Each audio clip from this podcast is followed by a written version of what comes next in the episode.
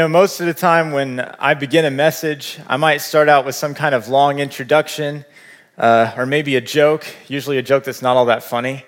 Um, or I might start out with a story. But as I was writing this message, I just really felt God lead me to put all that aside today and what I'd really like to do is start out with scripture because, and, and, I'm pretty confident in that decision because I feel like when you come here and you fight the traffic and you go through check and you go through all those things, you don't come here to listen to me. You don't come here to listen to a speaker. You come here to listen to the word of God. And um, that's, that's why we're here today. That's why we're here. And there's a verse in, in, Ephesians that I think we really would like to start with today because it's a really, really fantastic verse and it has so much to say to us. In Ephesians 2:10, it says this. This is so good. For we are God's masterpiece. For we are God's masterpiece. That lights me up. I, I, I because, and, and if you want to know why it lights me up, it's this. When God looks at me, I feel like there's so many other words he could use than the word masterpiece. And yet, that's the word he chooses to describe you and to describe me. You know, we live in a culture where a lot of people struggle with self worth today. A lot of people struggle with seeing themselves in a negative light, and all you have to do is open up your phone and look at social media, and you see it. You see so many people who struggle with self worth, and maybe you'd say, Stephen, that's me. And, and if, if you and I, if we were going to have an honest talk, you would say, Stephen, I'm sorry, but when I look into the mirror, I see a failure. When I look in the mirror, I see a failure. But what you don't realize is that, is that if God could talk to you today, He would say, I'm sorry, but I don't see what you see. I don't see a failure. I see my masterpiece. Maybe you'd say, Stephen, when I look in the mirror, all I see is a screw up. All I see is all the different things that I've done where I've messed up. But if God was talking to you right now, He would say, I'm sorry, but I don't see what you see. I don't see a screw up. I see my masterpiece. I see my masterpiece. Maybe you'd say, Stephen, when I look in the mirror, all I see is an addict because I have an addiction and it's tearing up my life. But if you could have a one on one conversation with God right now, He would say, I don't see you as an addict. There's more to you than that. There's more to you than your mistakes. When I look at you, I see my masterpiece. I see my masterpiece. That's what He sees. You want to know why He says that? Because He values you more than anyone else. He loves you more than anyone else. He has sacrificed for you more than anyone else. He has wept over you more than anyone else. And to him, your value doesn't come from what you say or what others say, it comes from what he says. It comes from what he says. And you know what he says when he looks at you? Masterpiece. Masterpiece. And this is why it's really important whether you believe in God or not. It's so important because if, if there is no God, then we are not masterpieces.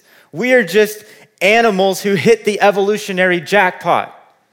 In fact, if you want to know what the if, if atheism had its own Bible, its version of Ephesians 2:10 would be this: For we are nature's accident. If you want to see atheism in one statement, here it is. Doesn't it look nice? This is atheism, for we are nature's accident. And here's the thing if you want to believe that, you can. It is a free country. But here's the thing even if you say you believe this, even if you say that you, even if you say, I don't believe that there is a God, I think deep down inside, part of you knows that you are not an accident. I think deep down inside, there's a part of you that knows that you are not an accident and that there is more to this world than what you can see. And not only does God exist, but He is actively trying to get your attention in one way or another. Even in the small things, He's trying to talk to you, isn't He?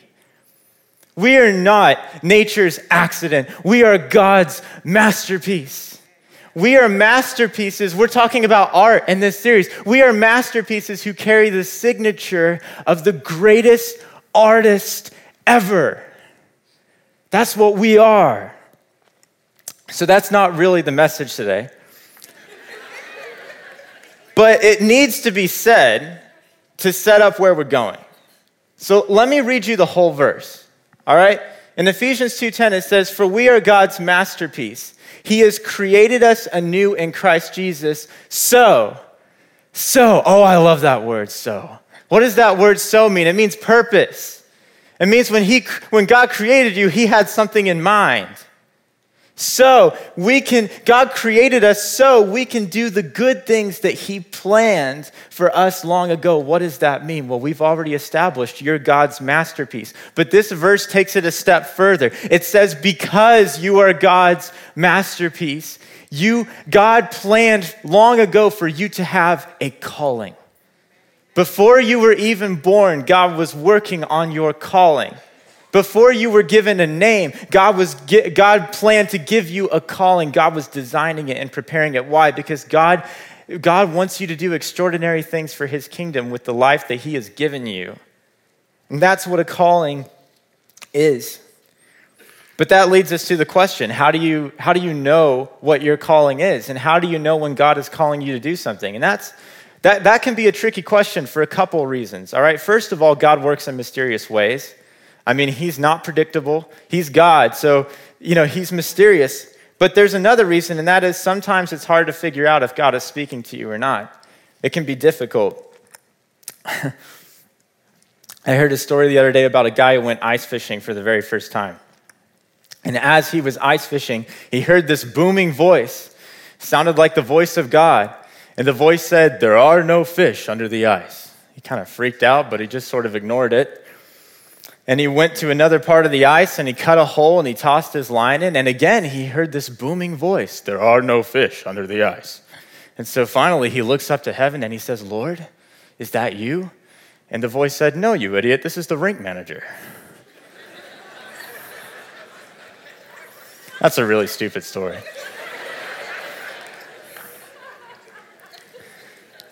But the point is, um, sometimes it's just hard. Sometimes it's hard to figure out if the voice of God is speaking to you or not. And in the world we live in, where everybody's got their devices and social media and all these voices coming at you, it's really hard to figure out what, what, what is God speaking to me, what's not. And so that, that makes it difficult to find your calling. And then on top of that, I think there's a lot of cheesiness and frankly nonsense out there surrounding the idea of finding your calling. Now, I'm going to describe a scenario, and I'm not, I'm not saying this happens here. I doubt it happens in New Spring, but I think sometimes in the Christian community, this is what can happen.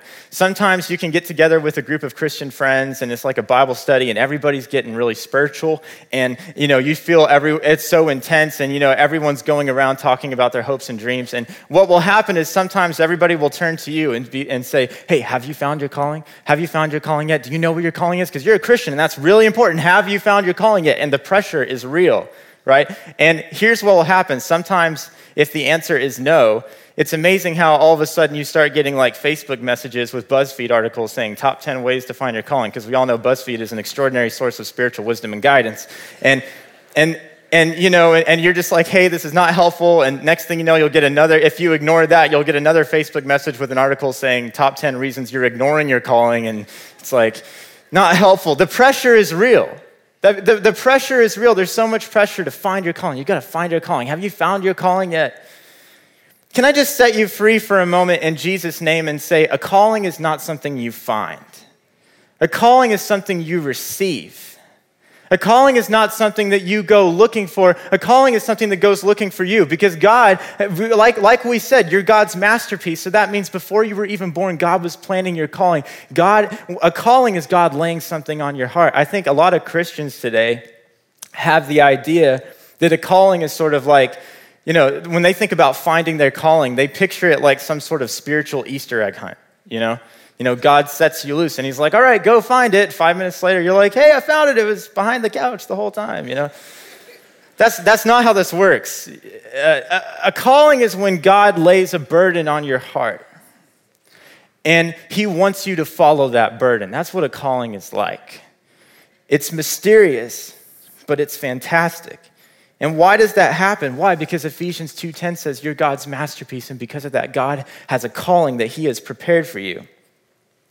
But that, that leads us to the main question of today's message, and that is this what, is, what does a calling look like? What does it look like for God to call you? Well, since this series is called the Jesus Gallery, I would really like to paint a picture for you of what it looks like to be called by God. 2,000 years ago, there were four fishermen who were cleaning their nets by the Sea of Galilee. You might have heard of them. Their names were Andrew, Simon Peter, James, and John. And here's what you need to know about them they didn't expect much out of life. They grew up believing that God exists and that God's laws are important. But the idea that God had a special plan for their lives never even crossed their minds. Because after all, they're not kings, they're not prophets, they're not leaders, they're not wealthy, they're not influential, they're not celebrities, they're nobodies. They're fishermen. If you want to know what their life is like, their life is like this day after day, night after night. All they do is grab a boat and some nets, and they go out on the lake and they just try to catch enough fish to put food on the table. But then one day, everything changes because Jesus, the Son of God, pays them a personal visit. He sees them cleaning their nets and he walks up to Simon and he says, Hey, Simon, I want you to get in your boat and I want you to take your nets and I want you to go out to the deep part of the water and I want you to cast your nets over to one side. And Simon Peter responds, he says, Sir, with all due respect, Last night, me and the guys were out there on the lake all night and we didn't catch anything. But if you say so, if you say so, we'll try it one more time. And so, Simon, Simon Peter, and Andrew, they sail out to deep water and they cast their nets. And here's what's funny most of the time, when they cast their nets, they can pull them right back out again because either there's nothing in the nets or there's maybe a couple dozen fish or something like that. But this time they can't pull them out, they're stuck. I, I, I just, I just want to see this because I think this is hilarious. They're stuck holding their nets over the side of the boat because all of a sudden it's really, really heavy and they can't pull it out. And so they have to call for backup. They have to call James and John, who are still standing on the shore, and they're saying, Hey, help us. Either there's a thousand fish in this net or we are really out of shape. Help us. And so they call James and John, and James and John come swimming up to the boat. And it takes four men just to pull all of those fish onto the boat. And when they empty the nets, they're shocked. They've been fishermen all their lives, and they have never, ever seen anything like this. There's so many fish that it starts to sink the boat. And so it's really a miracle that they make it back to shore in one piece. But I love this picture because I can see them going back to shore in this sinking boat. And I can see Simon Peter and Jesus looking at each other. And in my imagination, I see Jesus with sort of a smile on his face, like, that's really something, huh? And the Bible says that after all this happened, Simon Peter looked at the miracle, he looked at the fish, and he, he turned to Jesus and he said, Jesus, depart from me, go away from me. I am a sinful man. I don't deserve to be around you. And Jesus said, Don't be afraid, Simon. From now on, you will fish for people. And so Andrew, Simon, James, and John pulled their boats up on the shore, and the Bible says they left everything and followed Jesus, and they became the first disciples. Now, I understand that the way God calls the, God called the disciples and the way God calls you and me might be a little different, right? It might not involve fish for us, okay? But there's really powerful lessons for us to learn in this story about what it means to be called by God. And so I just want to talk about four lessons that we learn from this story about what a calling from God looks like. And here's the first lesson God often calls us unexpectedly unexpectedly. God calls us unexpectedly. You know what I find really funny? The Bible doesn't say that the disciples had any idea Jesus was going to stop by that day. They had no clue. When they woke up that morning, they just thought it was going to be another day at the office, right? They didn't know Jesus was going to stop by. It wasn't written in the sky. You know, Simon Peter didn't wake up that day and look up to the sky, and there wasn't a message saying, Simon, the Son of God will visit you today. Heed these words, or thou shalt be smited. You know, it didn't happen. And the Bible doesn't say that an angel visited them or anything. They had no idea. Jesus just showed up on a normal day when the, when the disciples were just doing what they do. And I think the same is true in, for you and me. When God calls us, it's going to be at a moment where we don't even expect it. There's not going to be something written in the sky, there's not going to be fireworks. He's just going to come along and tap you on the shoulder when you least expect it and lay a burden on your heart. And so, what does that mean? It means that you should constantly be trying to get closer to God. This is so important. So that when He calls, you are in a position to listen to His call. Let me illustrate. I know we got some singles in the house right now. We got some singles who are ready to mingle. And um, for all of you single people who are looking, I got a hypothetical question for you. Let's just say that there's a person that you've really had your eye on, right? And you've been shamelessly stalking this person's social media just a little bit, and you know it happens. Um, and and you've been, you've, been trying to, you've been trying to talk to this person. And let's just say that one day you finally get a chance to have a conversation with this person that you've been wanting to talk to. And in the middle of the conversation, you find out that not only do you like them, but they like you. So now things are getting interesting now. And so, and then let's just say that in this conversation, that they tell you, hey, you know, I, I really would like to call you sometime soon. Can you give me your number? And in the next few days, I'm going to call you and we are going to go out. I don't know when I'm going to call you because I'm, I've, I've got a crazy week, but I am calling you and we are going out. Now, let me ask you a question. If you're in that situation, how much you want to bet you're checking your phone every two seconds that week?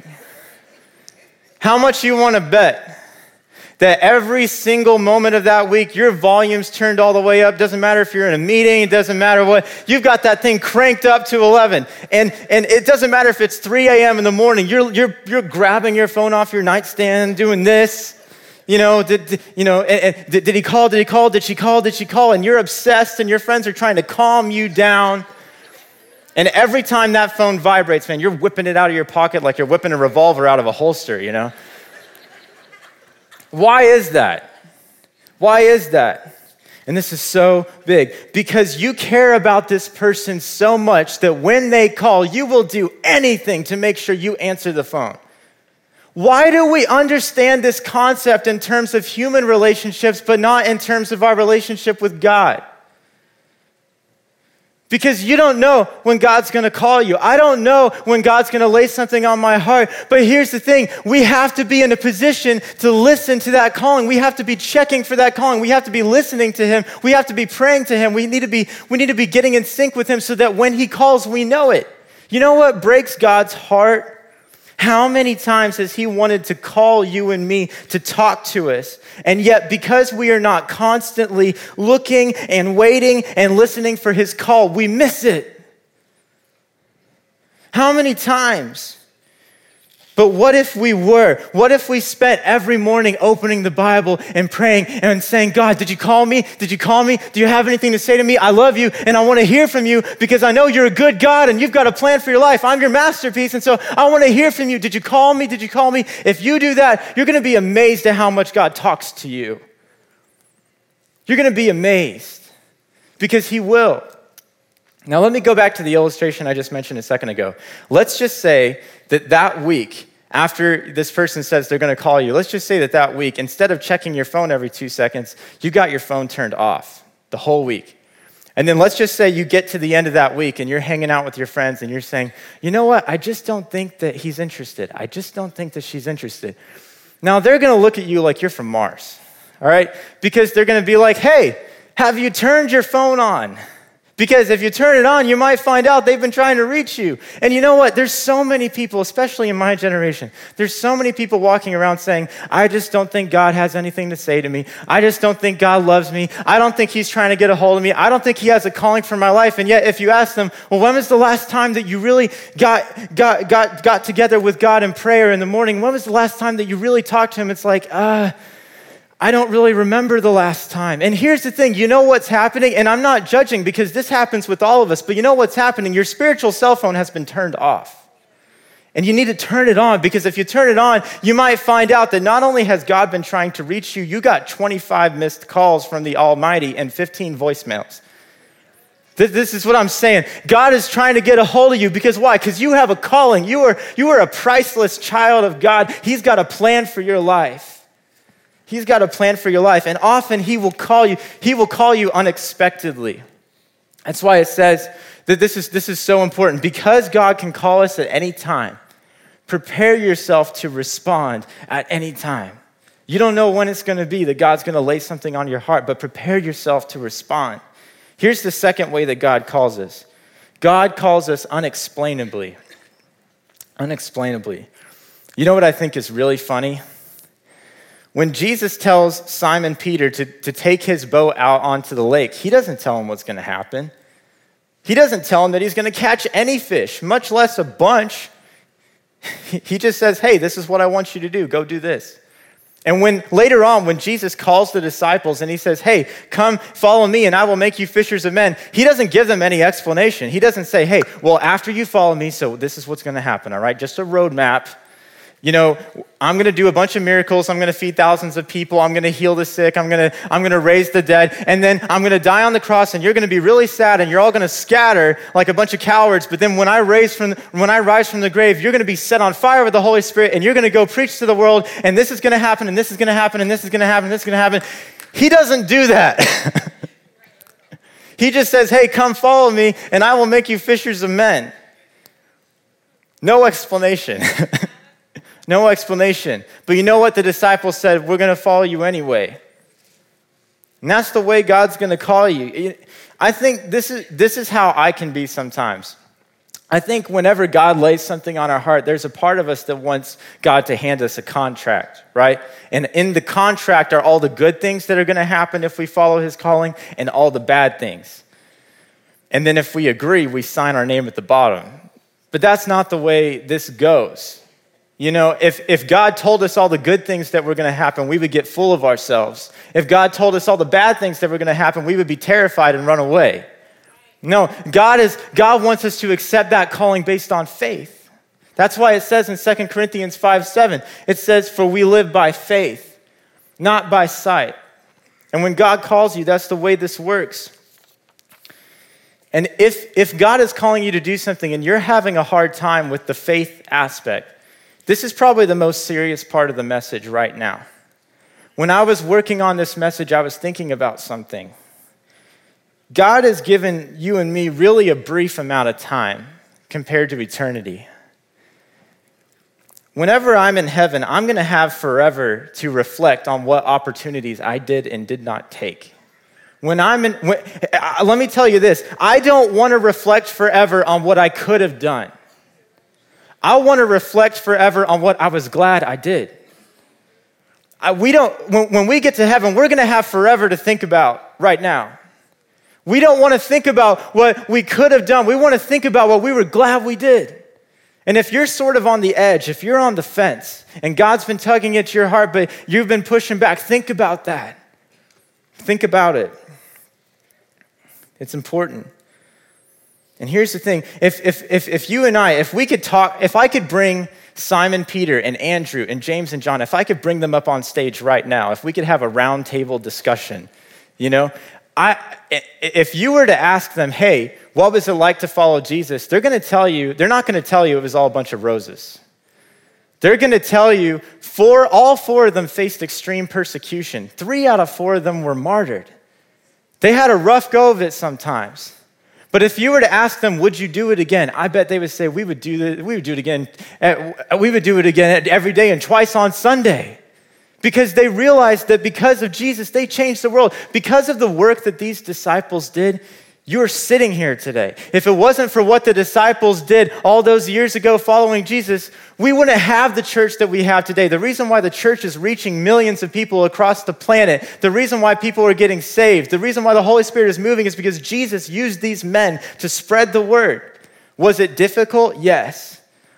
But it all started with a bunch of guys saying, We don't know what's going to happen.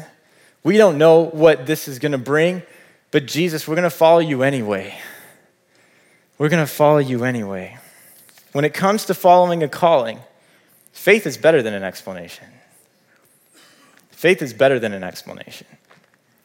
Here's the third way that God calls us, and this is the most important point God calls us undeservedly. Man, I wish I could spend this whole message just talking about this because I feel this. God calls us undeservedly. You know, it's so easy for us to put the disciples up on some sort of pedestal. It's so easy for us to think of them like they're larger than life.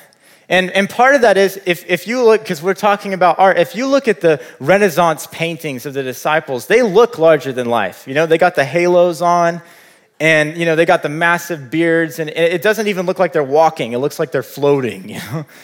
And it doesn't matter whether you're looking at art by Raphael, Michelangelo, Leonardo, Donatello. I just realized I named all the Mutant Ninja Turtles. Um, that's not who I'm talking about. I'm talking about the original Renaissance artists.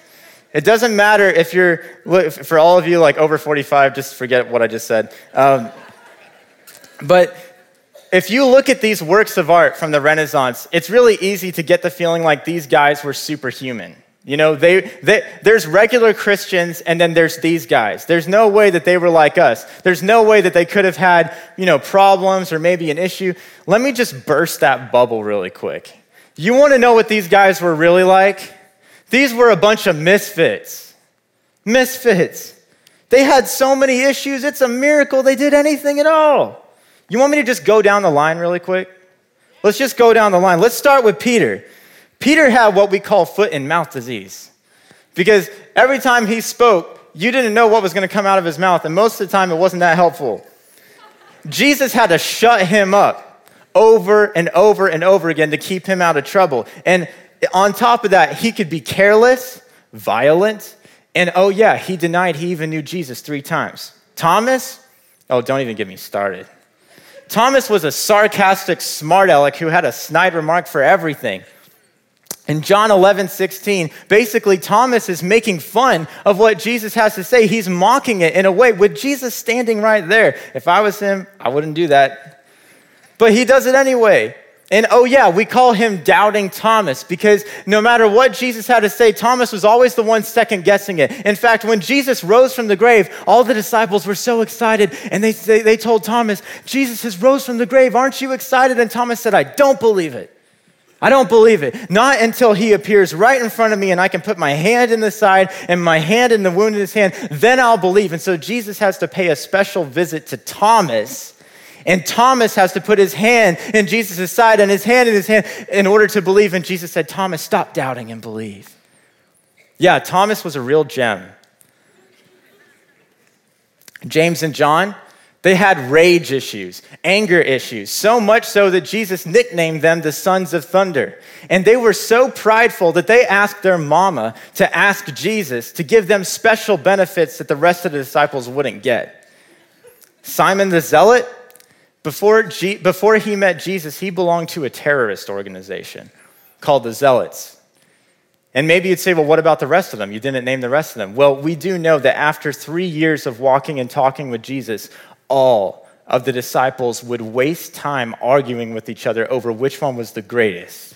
This was not the A team. This was not even the B team. This was the C team, the D team, the E team, or the F team a bunch of misfits. But when God, when Jesus looked at him, did he see misfits? No. He saw what? Masterpieces. And he said, These are my masterpieces. I know they look like misfits, but deep down inside, uh, before they were even born, I had a plan for their life, and they are going to become legends, and they're going to change the world. That's how Jesus saw them because God calls people who don't deserve it. If you don't believe it, look at 1 Corinthians. It says this, brothers and sisters. Think of what you were when you were called. Not many of you were wise by human standards. Not many were influential. Not many were of noble birth. But God chose the foolish things of the world to shame the wise. God chose the weak things of the world to shame the strong. God chose the lowly things of this world and the despised things and the things that are not to nullify the things that are, so that no one may boast before Him. This is what it looks like to be called by God. If you say, I'm unqualified and I don't deserve it, fantastic. You're exactly who He wants. You're exactly who he wants. Congratulations. And remember, remember what, remember what Simon Peter said when he saw Jesus do that miracle with the fish? Simon Peter, he went to Jesus and he said, I, I, don't even, I, go away from me, Jesus. I don't deserve to be with you. I am a sinful man. He said, I am a sinful man. And you know what Jesus could have said? He could have said, You know what, Simon Peter, you're right. I've been watching you your whole life. And you are a screw up. I've seen the way you talk to people. I see how careless you are with your words. I see what you do behind closed doors. You know what? Yeah, you are a sinful man. I'm going to go down to Jerusalem and I'm going to find some really skilled people. You know, goodbye. But Jesus didn't say that. What did he say? He said, Simon, come follow me. Jesus doesn't even want to talk about his sin. He wants to talk about his future. He doesn't want to talk about his past. He wants to talk about his future. Say, hey, come follow me. Come follow me. It doesn't matter that you don't think you deserve it. That's the point. It doesn't matter. Come follow me. That's our God. Here's the thing it doesn't matter. It doesn't matter what you bring to the table, it only matters whose table you're going to bring it to. You can have nothing just like the disciples, did the disciples have much to bring to the table? No. You can have very little to bring to the table, but if you bring it to God's table, you're going to change the world. On the other hand, you can have all the talent and you can have all the gifts and you can have all the beauty and you can have all the influence and you can have all the followers. But if you bring it to the table of this world with, with what this world wants you to do, it's going to add up to nothing. It doesn't matter what you have to bring to the table, it matters what, whose table you're going to bring it to. See, here's the thing. If the disciples would have offered their lives to anyone but Jesus, we wouldn't know their names today. But it's because they brought what little they had to the Son of God that we know their names. We know them better than we know the Roman emperors. That's how important this is. We know who they are because they said, Hey, Jesus, we don't deserve to be around you. We're sinful people, but what little we have, we're going to bring it to you. God can use that attitude. And so if you feel God calling you to do something great, but you feel unqualified, welcome to the club. I, am unqualified. There's so many reasons why I shouldn't even be up here preaching to you today. But because, but because I've brought what little I have to God, God says, All right, you preach. If you feel unqualified, that's the point. The only problem would be if you did felt qualified. The only problem would be if you felt like you did deserve to be called by God. That's called self righteousness, and God has no use for it. I once heard about a lady who was really self righteous, and she, she felt like it was her mission in life to thump people on the head with her Bible. You ever meet someone like that? And so she felt like it was her mission to correct everybody. And uh, so she was on a bus one night, and this guy, he got on the bus and he looked really disheveled. You know, his clothes were torn and he smelled like alcohol and smoke. And he sat down right next to this lady. And so she looked him up and down. He said, Mister, and she said, Mister, I don't know if you know this, but you're going straight to hell. And he looked back at her and his eyes got really wide. And he said, Oh no, lady, I'm on the wrong bus again.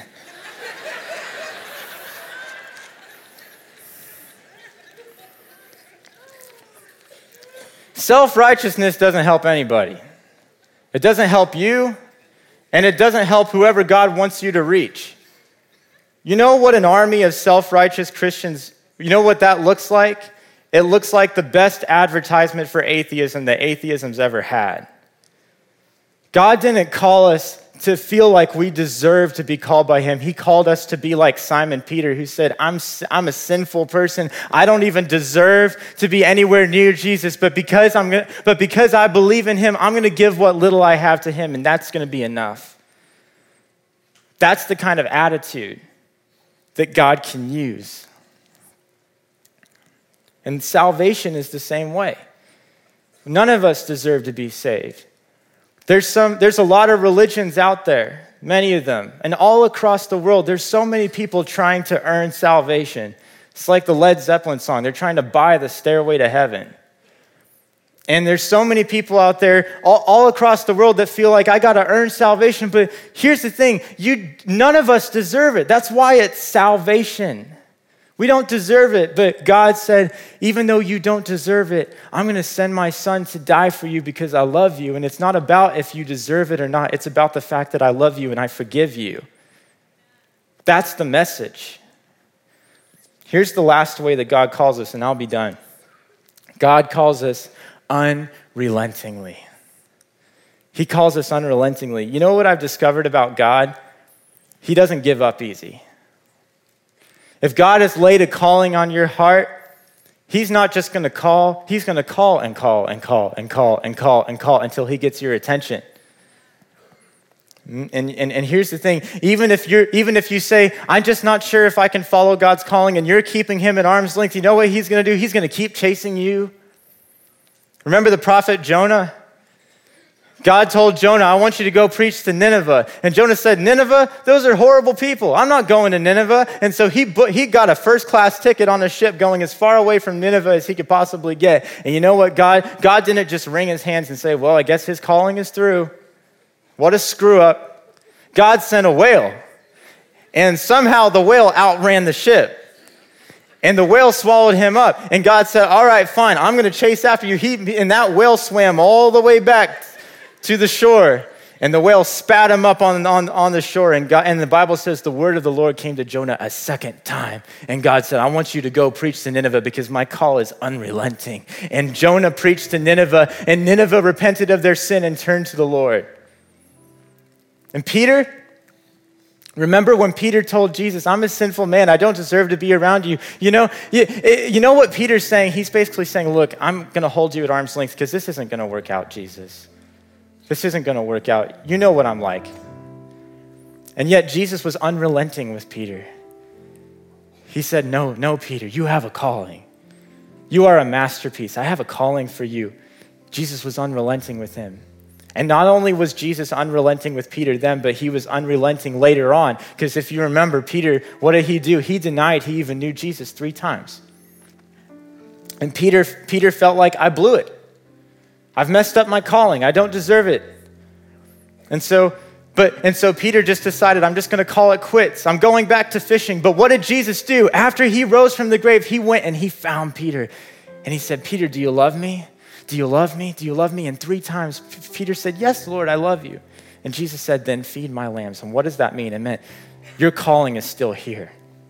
I want you to feed my lambs, as in, I want you to go preach to the world, and you're going to become the, the leader of my church. And upon this, Peter, upon this rock, I will build my church. Keep, keep going. Your calling is still here. Yeah, you messed up. Yeah, you, you made mistakes. You don't deserve it. You never did. You never did deserve it. But my call is unrelenting. My call is unrelenting. Let me ask you this. Do you have anybody on your contact list on your phone right now who just doesn't believe in leaving a voicemail? And when they call you, they don't want to just hear a recording of you, they want to hear you. And so they will call you 25 times for you to pick up the phone. God is like that. Because when He has something to say to your heart, He doesn't want to just listen to part of you. He doesn't want you to just get back to Him someday when you feel like it's convenient. He wants you. He wants you to answer him. He wants you to answer him now. If God is calling you today, if God is calling you to preach, then answer him now. If God is calling you to teach, then answer him now. If God is calling you to volunteer here, then answer him now. If God is calling you to be a caregiver for those who have none, then answer him now. If God is calling you to be an influence, then answer him now. If God is calling you to talk to people halfway around the world about him, then answer him now. If God is calling you to talk to people and you're across the street about him, then answer him now. And most importantly, if you don't know God, if you don't know Jesus, if he's not a part of your life, and right now you feel him calling to you saying, Come home, I love you, I forgive you, doesn't matter what you've done. You don't deserve it, but I, I, I, I love you so much. And I'm calling to you. If that's the way you feel right now, then answer him now. Don't answer him tomorrow. Don't answer him next week. Don't answer him next month. Answer him now. Why? Because this world doesn't need people who let God's calls go to voicemail. This world needs people who answer God's calls today. Here's, a, here's my last point. If God calls you, call him back. If, he call, if he's calling you, call him back. That's what the disciples did. Andrew, Peter, James, and John, Jesus said, Come follow me, and I will make you fishers of men. And the disciples said, All right, we'll do it. They didn't get into a little huddle and debate the pros and cons. They just said, All right, Jesus, we'll follow you.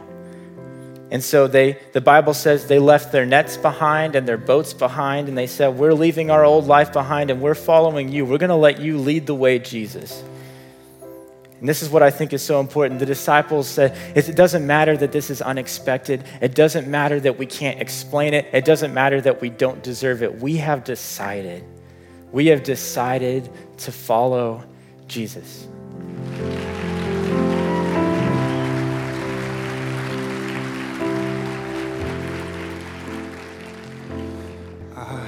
Decided to follow Jesus. I have decided to follow Jesus. I have decided to follow Jesus. No turning back, no turning back.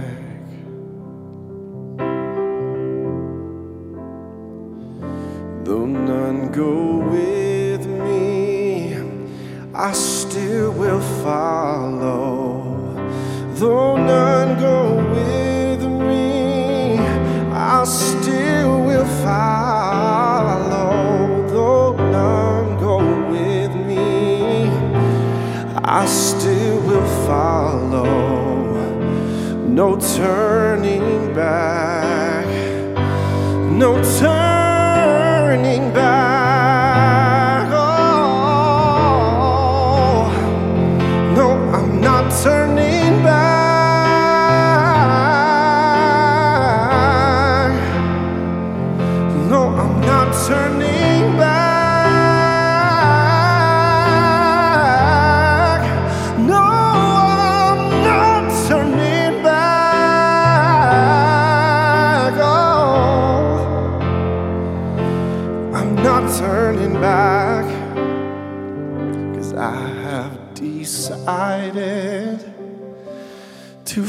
follow Jesus.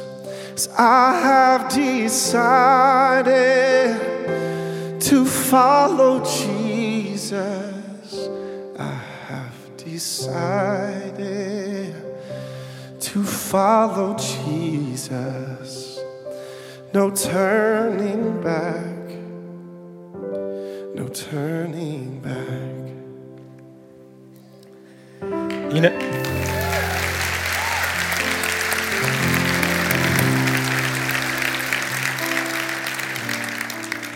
you know, today we've been talking about God calling us.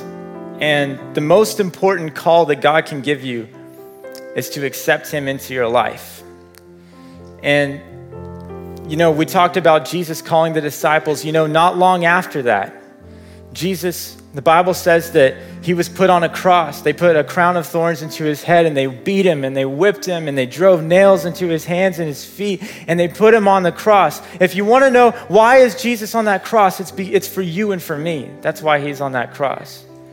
And if when you see a picture of Jesus on the cross, you know what he's doing? He's calling out to you. He's saying, I forgive you. I love you. I love you so much that I'm right here. And if you feel God calling to you saying, I love you, please come to me. If you feel that call on your heart, it doesn't matter if you've never been to church before or you've been in church your whole life, it doesn't matter. The call is still there. And He's saying, Come home, I love you. And if that's you, if you've never accepted Jesus into your heart, I'm going to pray a prayer right now. And these aren't magic words, but this is just calling out to God saying, Yes, I want you in my life. I want you to change my life because I know I am your masterpiece. And you created me with a plan. You created me for a purpose. You created me because you love me. And if that's you, I'm just going to pray a prayer. And, and, and with every head bowed and with every eye closed, let's just pray together. And you can pray this silently if you want, or you can pray it out loud, either one. But let's pray. Heavenly Father, I know I've done wrong things. I know I've messed up. But I believe you love me. And I believe that you sent your son to die on a cross for me. And I believe that he rose from the grave. Please forgive me. Please come into my life and change me from the inside out. I will follow you. In Jesus' name, amen. Hey, if you just prayed that prayer, there's a card on the seat in front of you, and, and it's called the Talk to Us card. And you can check the box that says you accepted Christ. And if you do that, there's the info center. If you go to the info center back there, there's a gift and, and a Bible we would love to give you. Hey, thank you so much for joining us for week two of the Jesus Gallery. Have a wonderful Sunday.